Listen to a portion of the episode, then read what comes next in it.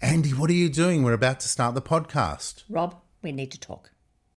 Andy, I'll return your car after we've finished recording this podcast. It's not about that, it's about investments. Andy, I know nothing about my super, So, Rob, we need to sort it out. but Andy, who can help? Well, you can use my accountants, Quantiphy Accountants in Bondi Junction. Have you heard of them? Are they the ones that spell quantify with a PH? That's them. Quantiphy, as in quantify. Q U A N T I P H Y. They are terrific. A medium sized four partner firm who specialize in tax advice and compliance and retirement and investment advice. They also have other divisions like mortgage broking and a superannuation division. And they're just above the interchange in Bondi Junction. And they're not your boring stereotype accountants. Maybe not hip, but definitely modern. All right, Andy, let me grab your keys. I'm going to back the car out and drive to them straight away. I wonder if they can organise short term loans. Quantiphy Accountants, proud sponsors of Coffee Cake and Culture, the music podcast.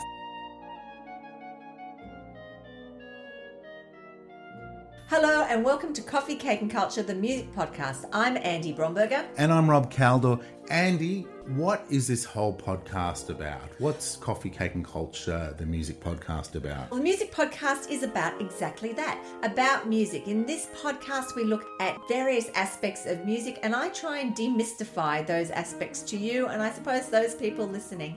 The first series was all about what is music, and this is all about what are the instruments in the orchestra. Andy, look, we've got loyal listeners, and yes, they already know all of this. But in case it's the first time you listen to it, you've got a bit of background to Coffee, Cake and Culture, the music podcast, which, as you know, is available Spotify, Apple Podcasts, on the website. Except, what's it got to do with cake? I adore baking, and with every episode, I suggest a cake and give you some recipes, and they are all on my website coffeecakeandculture.com.au. Andy, everyone's all over the website. I have no doubt they're downloading recipes, cooking, listening, eating all at one time.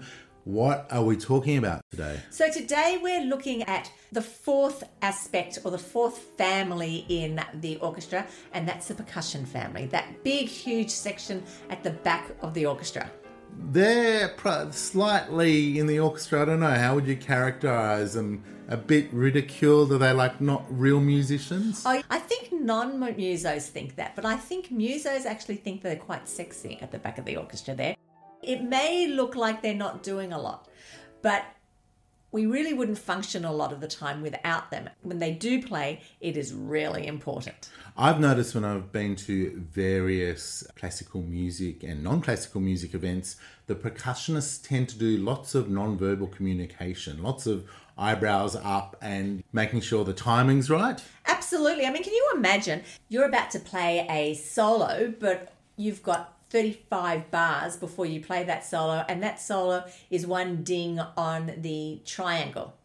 Can you imagine if that ding isn't absolutely perfect? I think percussionists really have nerves of steel because anything and everything they do is absolutely audible to the audience. In past experiences, played a bit of the cowbell.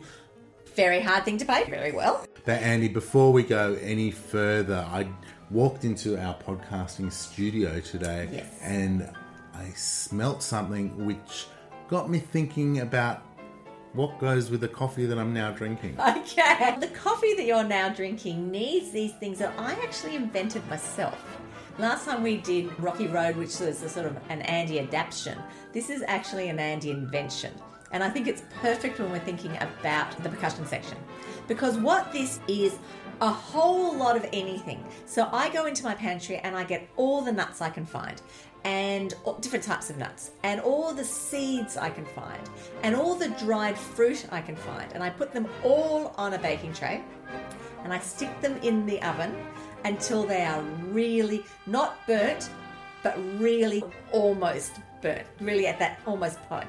and I pull them out and then I make a whole lot of toffee now toffee is just sugar and water and you've got to let it sit for ages and ages. And then when it's almost turned into like yuck I pour that toffee over all those nuts and seeds and dried fruit. And then I let that sit. And when once that has all settled and cooled down, I then melt dark chocolate and I pour dark chocolate over the toffee.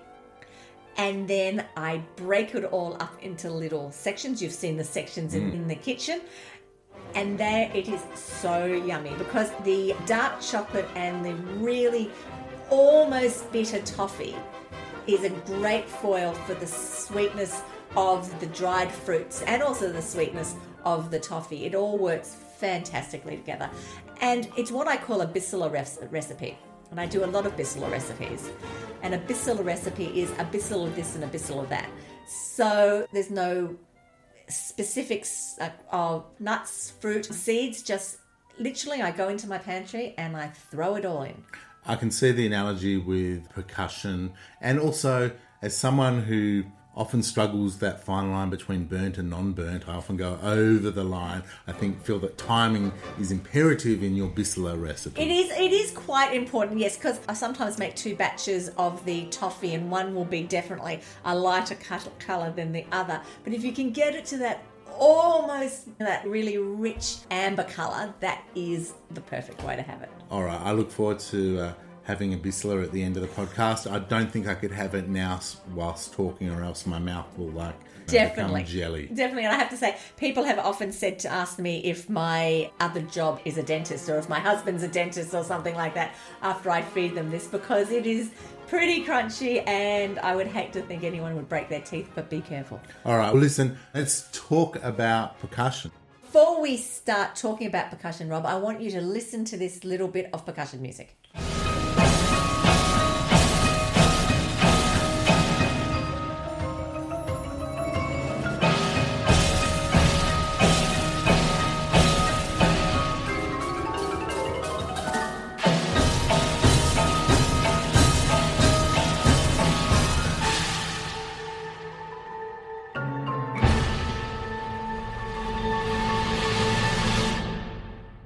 Andy, that is a lot going on. Very cinematic. What was that? Okay, so that's a fantastic piece of music by a guy called Jacob Remington, and it's called Prelude to Paradise. And what you hear in that are two types, two families almost of percussion instruments. Because in the percussion section, we have both what we call tuned and untuned percussion. So, a tuned percussion instrument is an instrument like a mallet instrument, something where you it almost is like a keyboard that you play with mallets with sticks. And then you have the untuned, and they're things like drums. So, in this piece, you hear both the tuned and the untuned. Can we just hear a fraction of it again now that I've told you that? So, have a listen again, just a little bit of it to hear, so you can now hear maybe the difference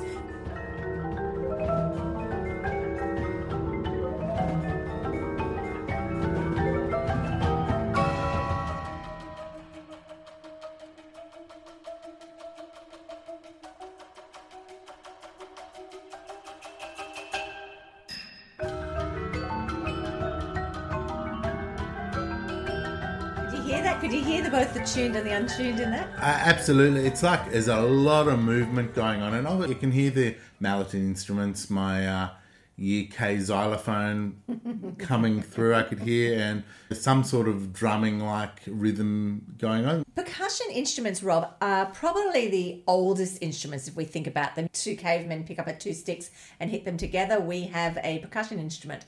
But what's so interesting about the percussion is that there aren't violins in all types of music, and there aren't clarinets in all types of music. But if we think of percussion, there is percussion in almost all aspects of music. So we're going to listen to a little bit of a marching band. A marching band relies on the snare drum, the playing that crisp beat to keep the soldiers on the band marching to the right beat. So let's have a listen to a little bit of marching band.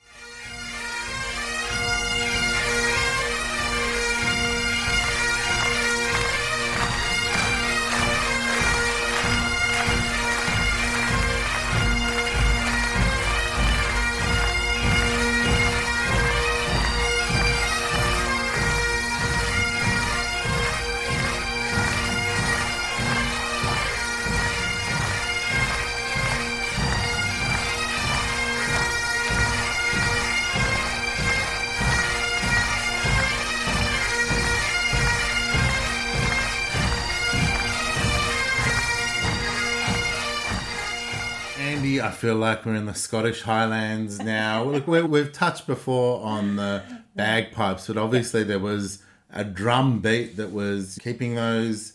I think that was an Edinburgh tattoo, maybe you were Sure listening was. to. Yep, yep. Marching to the beat. Exactly. So you've got the bass drum and you've got the snare drum keeping everybody in time. If they weren't there, there would be chaos because that is a very long line of mus- musicians playing. And so you have to keep those musicians in time. We can't do it with a conductor because no one can see them. So it's the drum beat that's so important. And in fact, in a lot of military bands, there are signals that are told to the other musicians with the drums, with what they play. They have specific si- signals that tell them what's going on next. So, very important. I think it's really interesting. I think we touched on when we were talking about brass relationship Mm-hmm. between the brass section and the military, and now it's obviously the percussion and the military. Exactly. What a war enabled species we are, all about the military.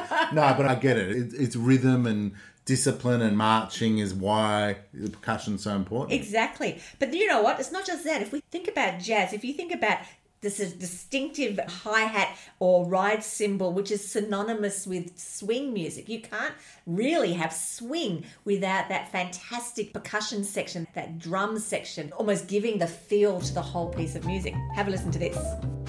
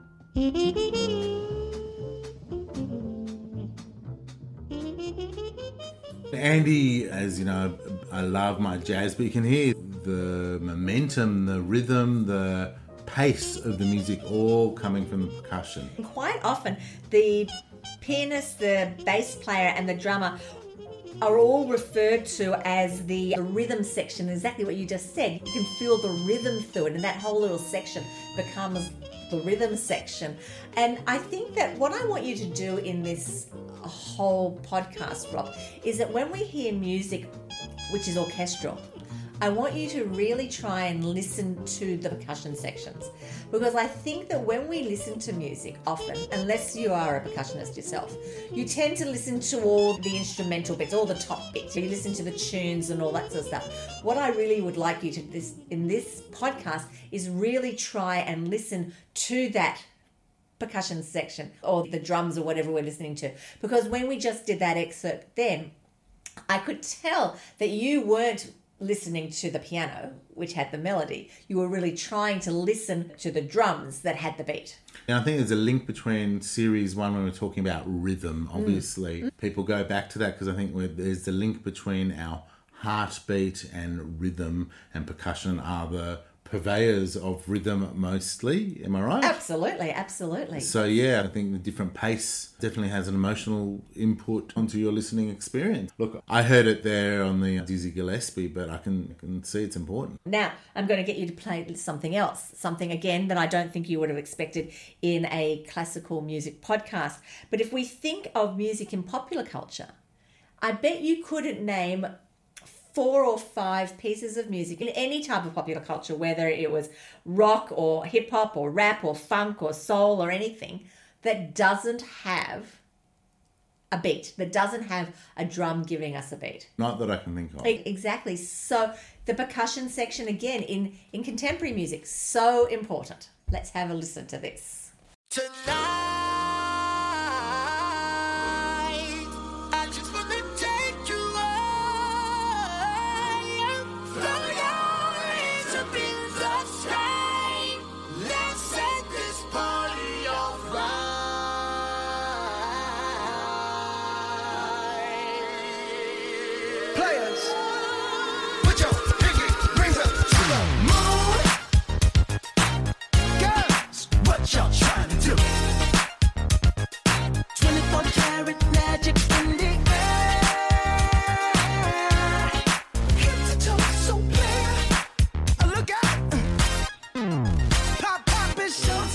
Andy and myself were in sync with Bruno as he's doing magic. Look, that was Bruno Mars. Even I know that. And yeah, look, it's there are some songs that you can't not dance to. And one of the reasons is that drum in that piece. It's that drum beat that goes through the whole thing. It just makes you want to move. And as we said, you're absolutely right. The drum makes you want to move and it makes you want to groove. And I think Bruno was definitely doing that for us.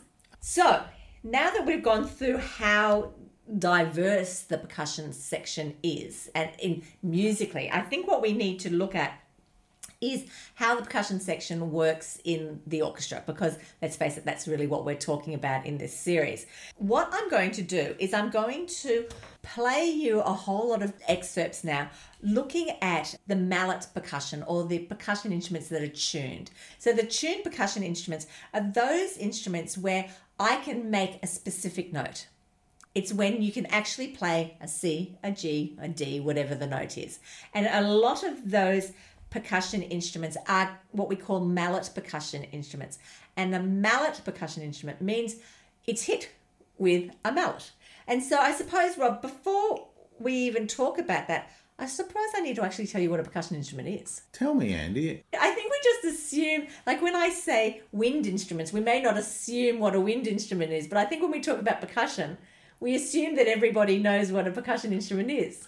I think there's a lot of basic knowledge. I think we touched on before the xylophone. I do think a bit of glockenspiel was played in primary school. Yep. And then drums, classical drums, I don't know. The timpani is the one that comes to mind Mm-hmm. for me. But in the tuned one, yeah, I was just thinking, and maybe, I know jazz uses something called the vibraphone. Ah, you may be hearing some vibraphone in a little while. Okay, but so the malleted ones are yeah, I get I, like the xylophone family. I don't know if that's a family. Well, it's it's it's part of the mallet percussion Okay. bit. But a percussion instrument itself is an instrument that can be sound by being struck or scraped by a beater. It's an instrument that can be struck or scraped or rubbed by hand. It's an instrument that can be struck against another similar instrument or be struck itself. What we see about percussion instruments is that unlike the winds, unlike any of the other sections of the orchestra, really, that have stayed the same pretty much over the years, the percussion section is the section that expands and has changed over time. And I think that, you know, when you go and hear a concert, you're always going to see a string section that may be bigger or smaller, but it's always going to have first violins and second violins and all the rest. And the pretty much the same with the wind and the brass section. But that percussion section is going to be different and look different with every single piece you see.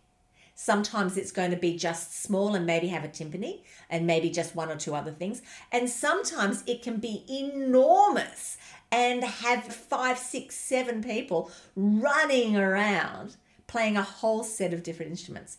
Because there are a few really interesting aspects of the percussion section. The first one is is that I'm a clarinetist. I play the clarinet. I can play the saxophone very badly and the piano even worse, but I am a clarinetist. You don't have that with a percussionist. Percussionists have to be generalists. They have to be able to play everything. You can't say I am a xylophone player or I'm a triangle player.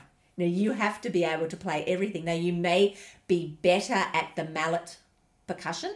That may be your strong point, or you may have a job as the timpanist of the orchestra. And in fact, there is a timpanist and percussion players. So there's a principal timpanist and a principal percussionist. But they have to be able to play everything. They you can't just go in and say, "I'm sorry, I'm only playing the whatever." You have to be able to play everything. So they're literally all rounders. They have to do a lot. Absolutely. Absolutely. If you think that they have to be able to play everything and play it to a concert performance standard, then that's pretty impressive. It reminds me maybe of like insurance or IT departments. It's only if you get it wrong that people notice you. yes. I think of more of them as like GPs. You know, the GP is the doctor you go to and they know everything, while you go to the cardiologist when you need your heart. Well, that's the clarinetist. You know, Yeah. that's they are just the the generalists. They know they can do everything. Obviously, brilliant at everything, but can do everything. Okay.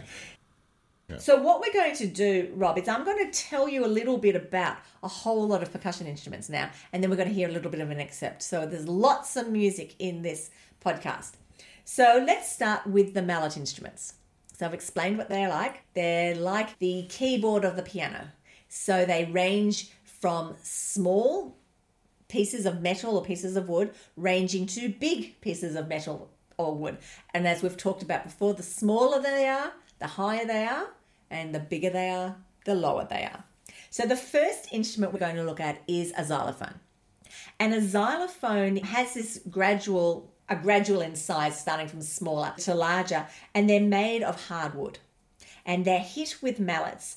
And they're the sound that they make when they're struck with a hard mallet hitting these hard pieces of wood makes this sort of bright sharp sound. And they were first used in the orchestra about 100 years ago. And that's something else that's really interesting about the percussion section in that as we've moved through time the percussion section has as i said grown bigger and bigger but there are many instruments that were invented specifically for this. So one of these is this originated in Africa, but has become into sort of almost the mainstream of percussion sections in the orchestra. So let's have a little bit of this. This is Gershwin's Porgy and Bess.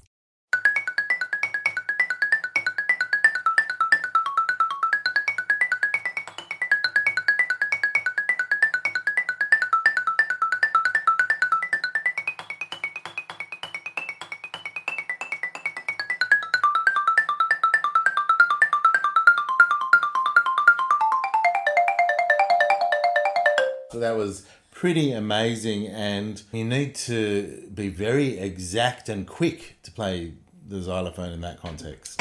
Sometimes they might have two mallets in each hand.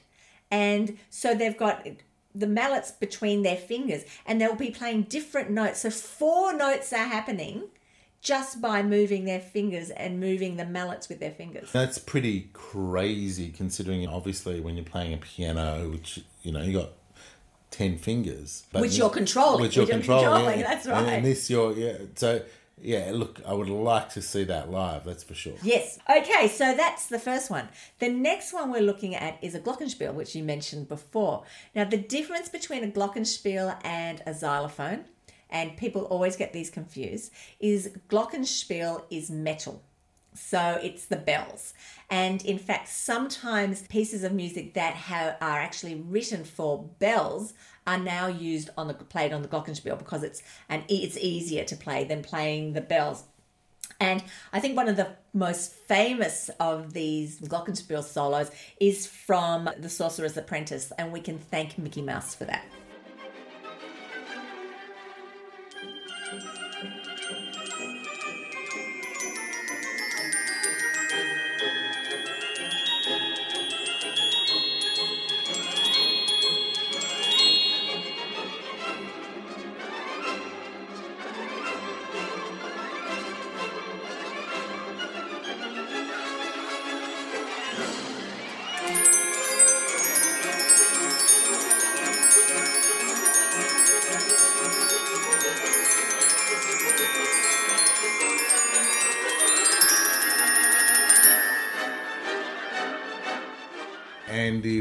Seen Fantasia. Fantasia, but I think there is a element of cartoons with the xylophone and glockenspiel. It is, there's a childlike element to it, but Hmm. that's not to underestimate the complexity of it. Oh, I've never thought of it like that. But yeah, I suppose it has a childlike quality because in kids' bands and things like that, we play, they always have them.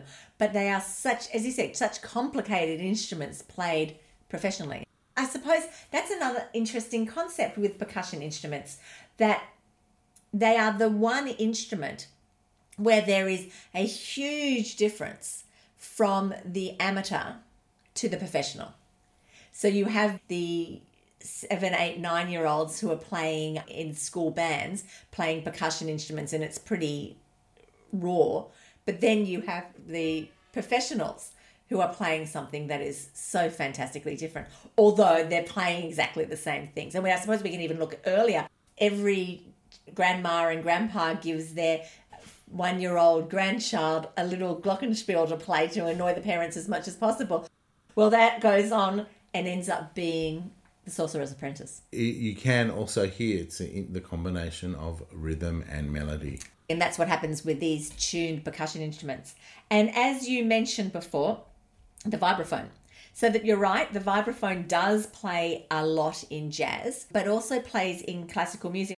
If we think about Bernstein's West Side Story, we have a lot of vibraphone in that. And I suppose that is a crossover. It's quite jazzy in some aspects. And the vibraphone was invented in 1916. And so it has the wood bars, but it also has a pedal, so it has a vibration. So, unlike the other instruments, which are acoustic, this is actually plugged in. So, you plug it in, so it has a, a, a, a reverberation sound, hence the fact it's called a vibraphone. Let's have a listen. I wanna get even. Get cool. I wanna bust. Bust cool. I wanna go. Go cool. Boy, boy, crazy boy. Get cool, boy. Got a rocket in your pocket. Keep coolly cool, boy. Don't get hot, cause man, you got some high times ahead. Take it slow, and daddy ho, you can live it up and die in bed. Boy, boy, crazy boy. Stay loose, boy.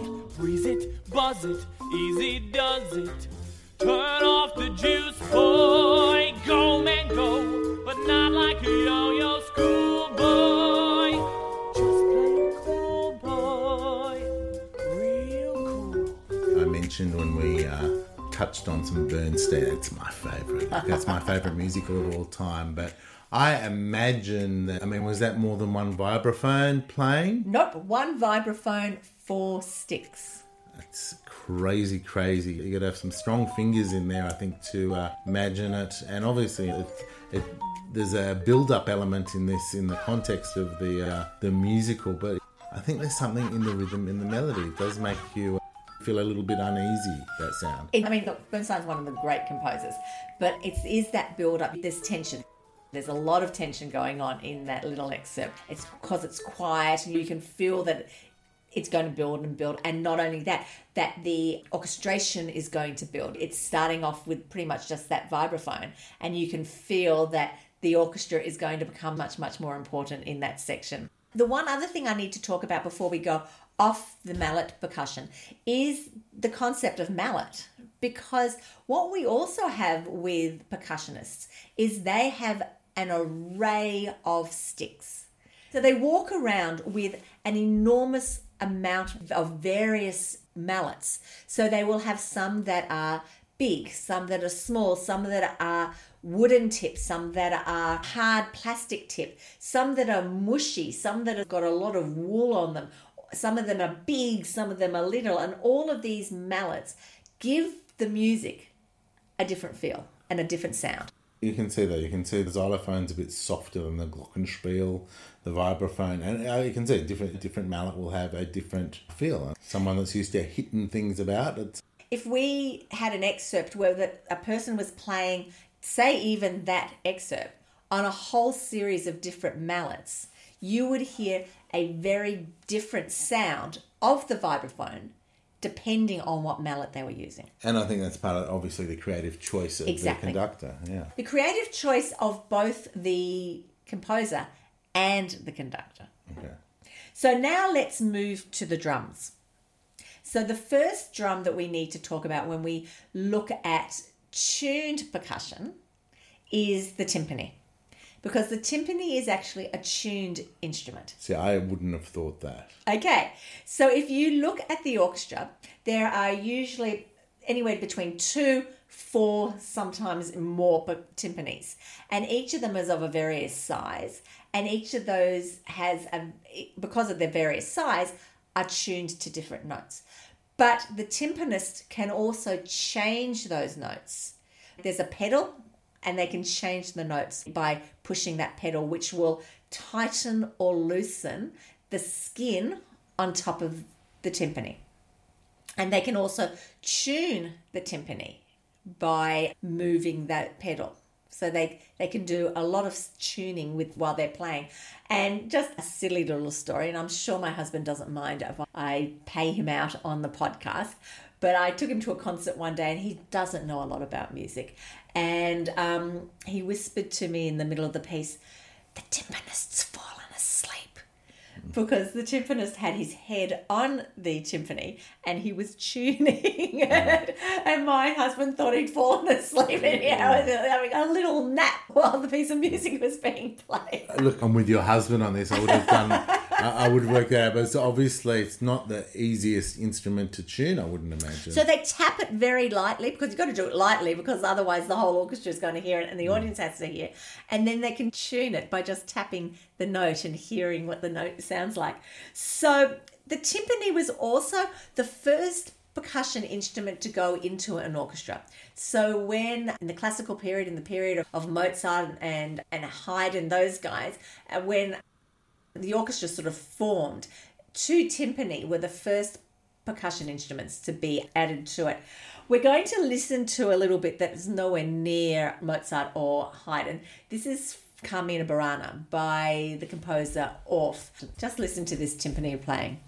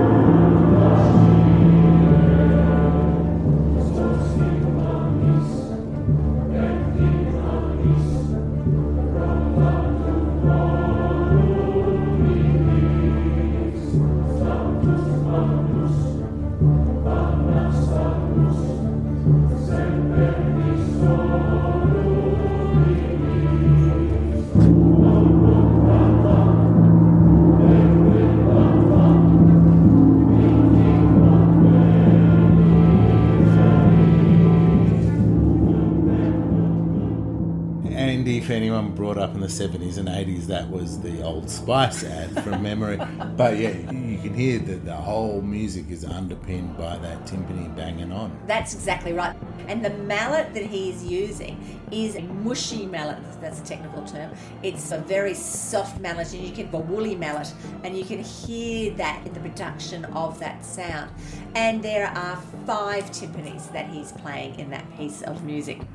So is there usually only one timpani player with lots of timpani Yes. drums? Yes, there are a few pieces of music that will have two timpani sets, but no, one person is the timpanist. But on that piece, Carmina Burana, Yep. Carmina Burana, Carmina Burana. it really, I mean, it, it's such a dramatic piece, and you got the quite the choir coming in quite earnestly as well. Yes. So it's, it's a it's a very dramatic piece. It is that that section of it is very dramatic. Absolutely, great fun to play, great fun to sing. I'm sure. So the next instrument we're going to listen to is a snare drum. Now, do you know anything about a snare drum? I would have thought somewhere between jazz and military. How's that for? A, no, it, it's, Yeah, no, I like where you're going. I like where you're going. Okay, so yes, you're right. But the snare drum was also one of those first instruments to be played in a an orchestra. So yes, I can see where you're going. But the snare itself, do you have any idea why it's called a snare drum? I have no idea. What- Okay. So if you look at a snare drum, it looks just like a plain drum. On the top, it's just plain. But if you flip the snare drum over, on the back of the snare drum, it also has a skin, so a skin on the top and a skin on the bottom. But sitting on the skin is a snare. Now, what's a snare? It's a very good question. That's just, A snare is a whole lot, say five or six s- coiled pieces of metal that sit on the bottom of the skin and vibrate. So they're thin and they sit on the bottom of the skin and vibrate. So instead of hearing when you play a drum, hearing that, you actually hear Interesting. as the snare vibrates on the drum. But the drum doesn't always have to be a snare drum because there are two little levers or a little lever on the side of the snare drum where you can, if you put it in one position, the snare is sitting on the, the skin, so making that sound. But you can also change it so it drops, so it just sounds like a drum. Interesting. So it gives you flexibility. It gives you flexibility. And as well as that, depending on where the player plays on that drum, will give a different sound. So we're going to listen to obviously Bolero because Bolero is Ravel's Bolero is the big snare drum piece. What you hear is it starts really softly. And as it gets bigger and bigger, the snare drum player will move where those sticks are from the right at the edge to much, much closer into the middle so that when he's playing or she's playing loudly, she's actually, he, she, bashing in the middle of that drum, giving it a totally different feel because you can get a lot more oomph playing in the middle of the drum than playing on the side of the drum.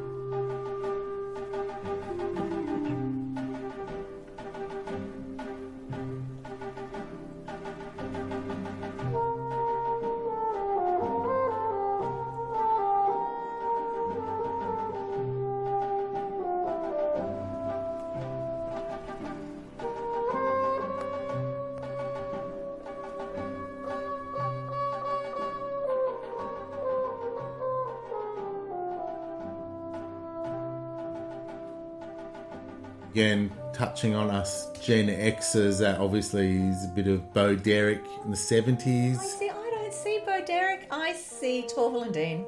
Ah, yes, okay. Yeah. I could be wrong. I could be No, wrong. no. It was 10? You Was know, it Bo- was 10, but Torvill and Dean, you know, the ice skaters. Yes, so d- the- look, sa- same coin, different sides, but obviously very dramatic. And what, what we're listening to, you've got the you can hear what you were saying before, the build up. Yeah, yeah. And then it's like linking it in with the woodwind section. So we start with a bit of flute, I think, clarinet. In fact, it is the perfect piece of music for this series because every section of the orchestra is represented. The strings come in and we have all the brass. We have saxophone in there. We have we have an E flat clarinet, which is one of those little the little clarinet in the clarinet family. So it's just fabulous how everyone is represented in that piece. Let's listen a little bit more.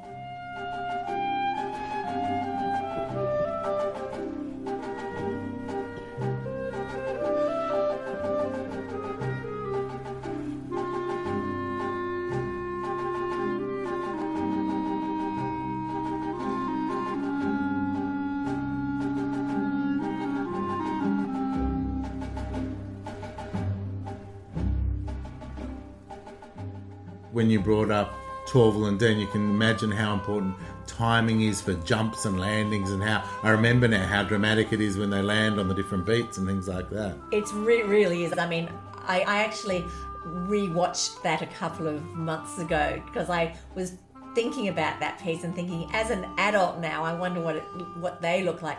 Oh, it's just as riveting now as it was then.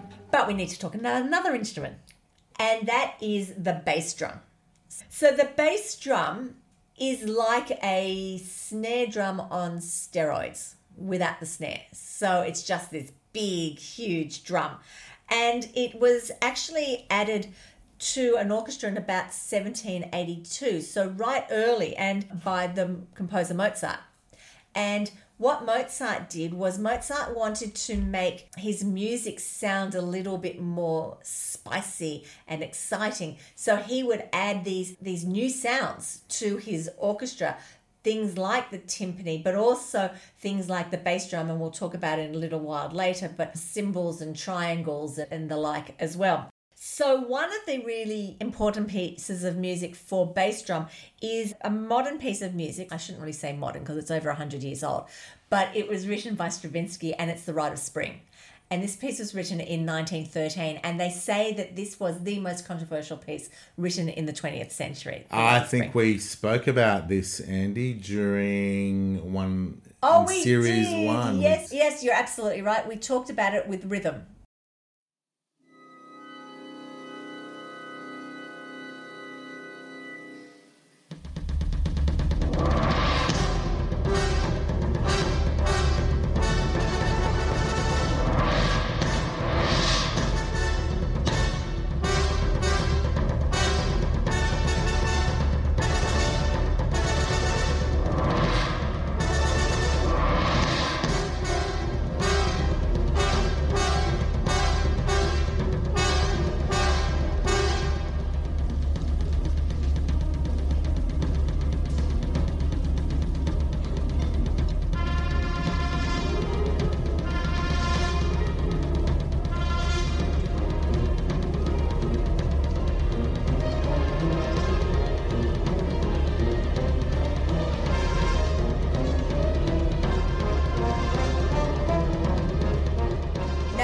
Really interesting things about that little excerpt is that the percussionist isn't playing this the bass drum the way he usually plays it or she usually plays it, which is where they hit it on both sides. So it's so big they stand in the middle of it and they hit both with the right and the left hand as it's on its side. Because this is such a big piece, this the bass drum is actually flipped on its side so it's like a tabletop and they play it like you would play a snare drum and the mallet that they use for this is actually a hard mallet unlike the big soft mallet which is often used in in bass drum playing but you can hear how rhythmic this is I think it's interesting when we were talking about before the mallets and hitting, and now we're talking about drums and hitting. Mm. It is, in a way, and we shouldn't skirt around it, it is representation of violence and anger, I think. Well, you're absolutely right in a sense, in that, especially initially, when composers added percussion to their music, they wanted to get a response. So it was either to add a feeling of military, as we were talking about before, or fireworks, or this, or that. So you're absolutely right that the percussion is used so often by composers to highlight a theme because we have a whole bunch of auxiliary instruments and auxiliary percussion instruments. They're sometimes called the battery percussion or, the accessory percussion because if you think about what's going on in the back there, it's more than just drums and mallets. We have a whole lot of other things. We have wood blocks and temple blocks and shakers and finger cymbals and claves and maracas and bongos and china cymbals and crash cymbals and suspended cymbals and ride cymbals and hi hats and wind chimes and cowbells. And I could keep on going on and on. I'm happy that the cowbell was mentioned. was the triangle mentioned? Oh, I could have gone to tambourines. I didn't even go to all of them. But yes, absolutely. And what is uh, another really fascinating aspect of the percussion section is that as the world opened up and as composers were experiencing music from other cultures, one of the big aspects that they took were the percussion instruments. So if we think about Mozart again, at the time of Mozart in the second half of the 1700s, the Austrians were often having disputes or fighting the Turks. And so what we see in Mozart's music is we see not only the timpani, but we see triangles, we see cymbals. Sometimes you would have a tambourine. These are instruments from the Turkish culture. And I think you mentioned maracas and things like that. Yep. Obviously, the whole sort of Spanish stuff and my limited knowledge Yep. of opera involves a few maracas. Uh, lots of things like that, absolutely. And also think of Carmen. You have all of that sort of stuff. And when South America, you have all the fantastic percussion instruments of South America, which are now sort of staples in the in the percussion section. So when we talk about auxiliary percussion, it is an endless topic. We could have hours and hours and hours of this podcast just talking about all those extra instruments. I always love the sort of historical context of what we're talking about. And obviously, globalization and the international travel and things like that have led to, I suppose, the expanding orchestra. Totally, but especially in the percussion section. Like the the string section is always going to remain the string section. It's not really going to have many variants. But the place that all those variants are is that percussion section. So let's have a look at just some of those auxiliary instruments. The first one we're going to look at is the crash cymbal or just the cymbals themselves. And the crash cymbal, which we're going to listen to, we're going to listen to a little bit of Mozart, but not only are we going to hear the cymbal in this piece, but we're also going to hear the triangle. I know that people often think that the triangle is this really easy instrument and any baby can play a triangle, but to play a triangle properly is actually much more difficult. So in this, we're going to be hearing both cymbal and triangle, and it was used, as I said, by Mozart to add a little bit of spice and a little bit of Turkish feel to his music.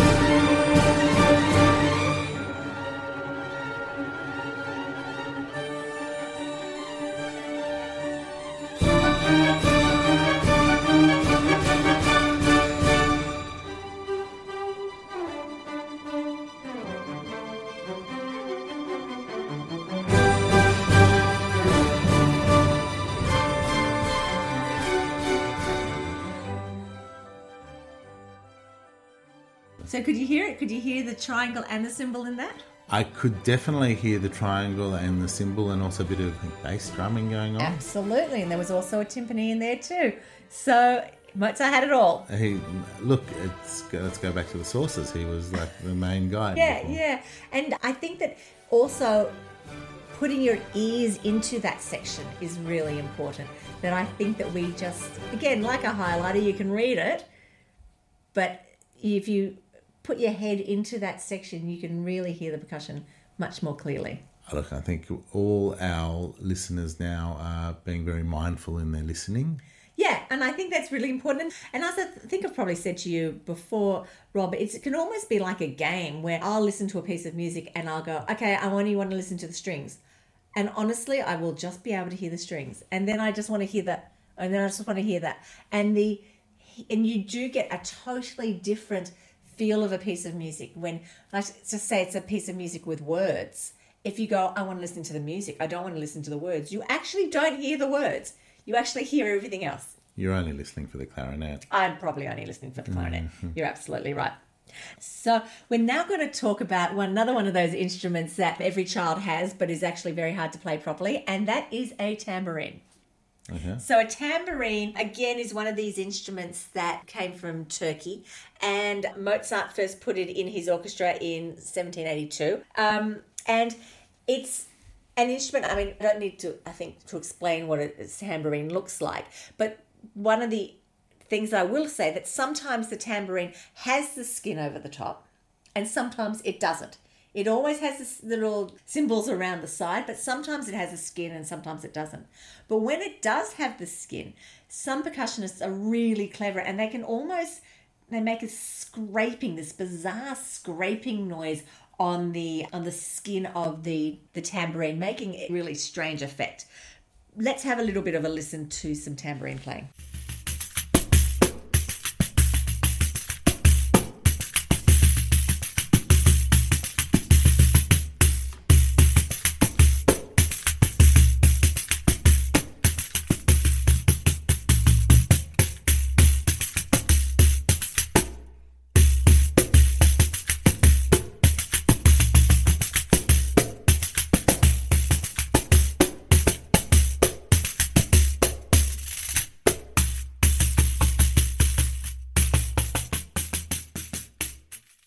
It's kind of cool that the It way, is. the way it's done, and you know, in, in my mind, in the sort of the more contemporary music, the tambourine is famous for being used by the backup singers often Ah, yes. as rhythm, but there's obviously there's a lot more to it than just a bit of rhythm in KC and the Sunshine Band. You Ex- know? Exactly, and you could see that depending on where the the skin was hit and how the skin was hit, that guy was using all of his hands and his palms to hit the skin, but also to flip the instrument to give us the shake of the tambourine. It's almost like a, a full orchestra within itself because it's got the almost a rhythmic melody with the rhythm on the skin, and then almost the accompaniment with the shaking of the cymbals. Okay, where else are we? Heading? Okay, so we're now heading to chimes. Okay. So chimes are big, huge pieces of metal, hanging usually pieces of metal that create a lot of noise and again are tuned because the length of the metal depends on the note of the, the chime. And one of the very, very important pieces of music is the 1812.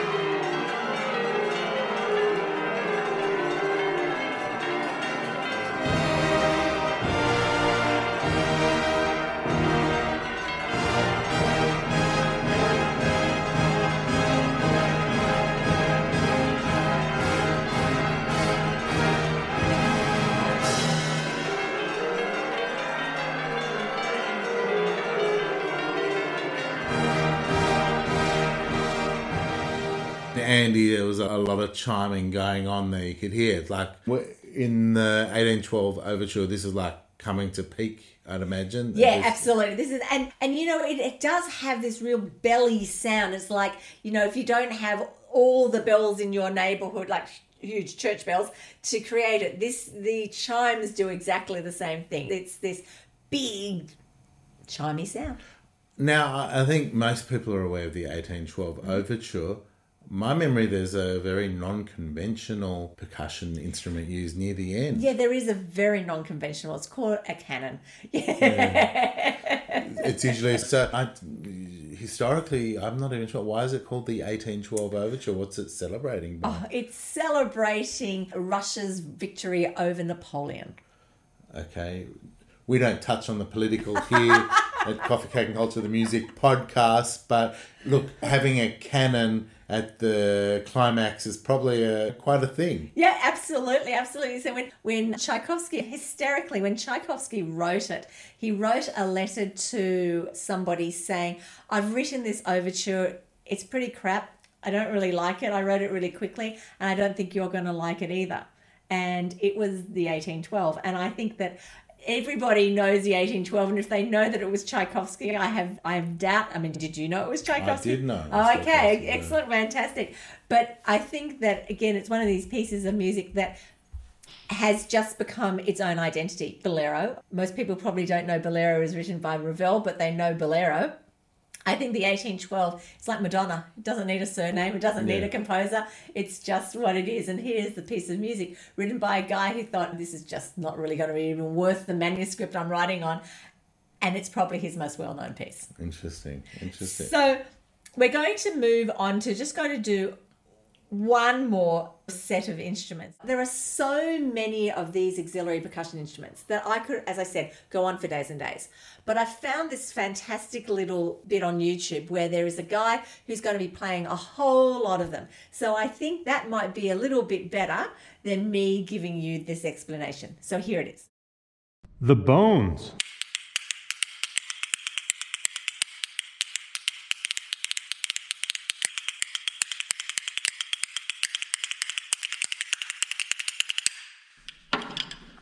Castanets.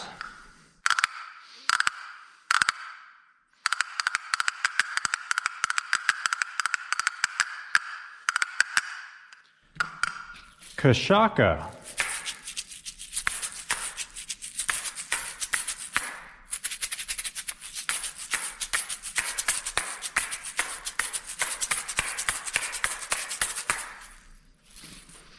Spoons from your kitchen.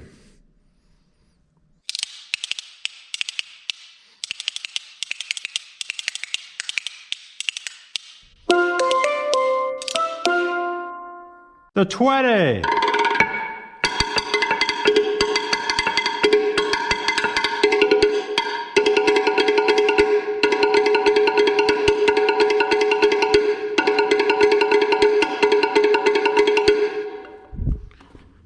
Cajon.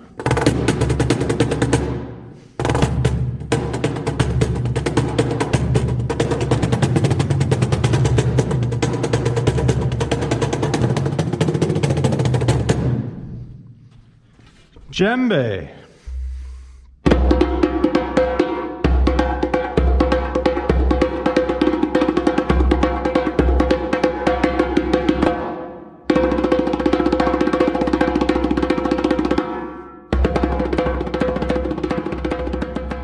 It's obviously ones I'm familiar with, others that I'm not, some that I have my soup with. But it's, uh, it's, uh, I mean, But I think that's really important, Rob, because what it shows is that percussion instruments, unlike the other instruments of the orchestra that are set, that they are specific, a percussion instrument can be absolutely anything. I know that from my uh, contemporary music, I know like one of my bands I like is Midnight Oil. The drummer in that, a guy called Rob Hirst, in one of their famous drum solos, finishes by breaking a, a glass.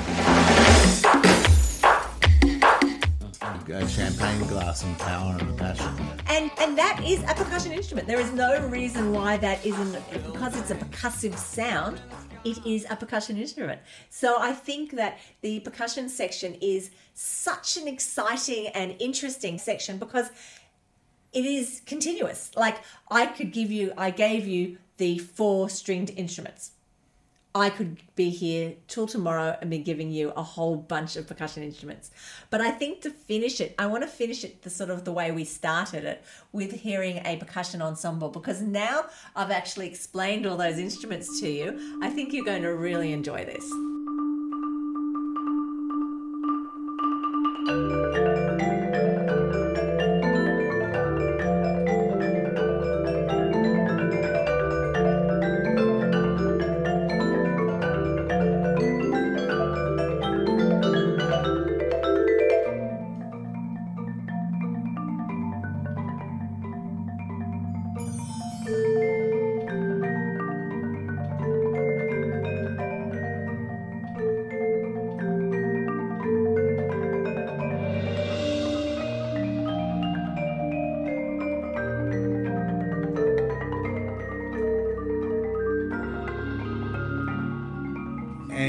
Is fabulous. There's something about the percussion stuff that makes you think of different times or eras. Like that was, to me, that was a bit spacey Ah, yes. or scientific. I Yeah, don't know. yeah, yeah. Yeah. It sounded like something lost in space or something Mm. like that. Yeah, yeah. I could hear that. I could definitely hear that. But it was, I mean, I, there was beats. There were obviously xylophones, vibraphones, maybe glockenspiels Yep, in there. yep. So what that does is it gives you the whole connection. You've got the tuned, you've got the untuned, you've got everything going on in that. And I think it's just such a fabulous piece. And I think you're right in the sense that maybe percussion gives you more scope for interpretation as the listener than maybe other music. So when you were saying it sounds a bit spacey and all that sort of stuff, maybe a full orchestra sometimes doesn't give you the ability to imagine as much as the percussion section does.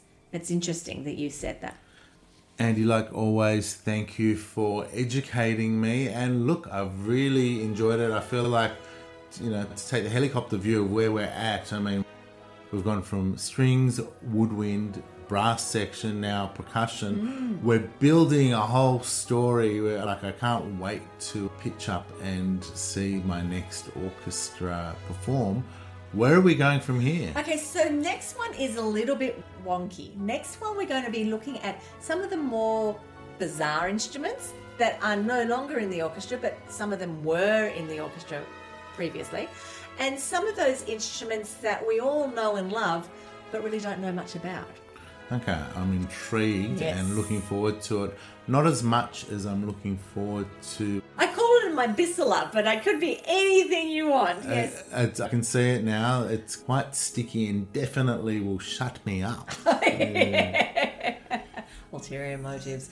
Thank you, everybody, for listening. I hope you enjoyed it. Please rate and review us, Coffee, Cake, and Culture, the music podcast on Spotify. Apple Podcasts. Let your friends know. You can find us on the website coffeecakeandculture.com.au. Until next time. See you later. Bye. This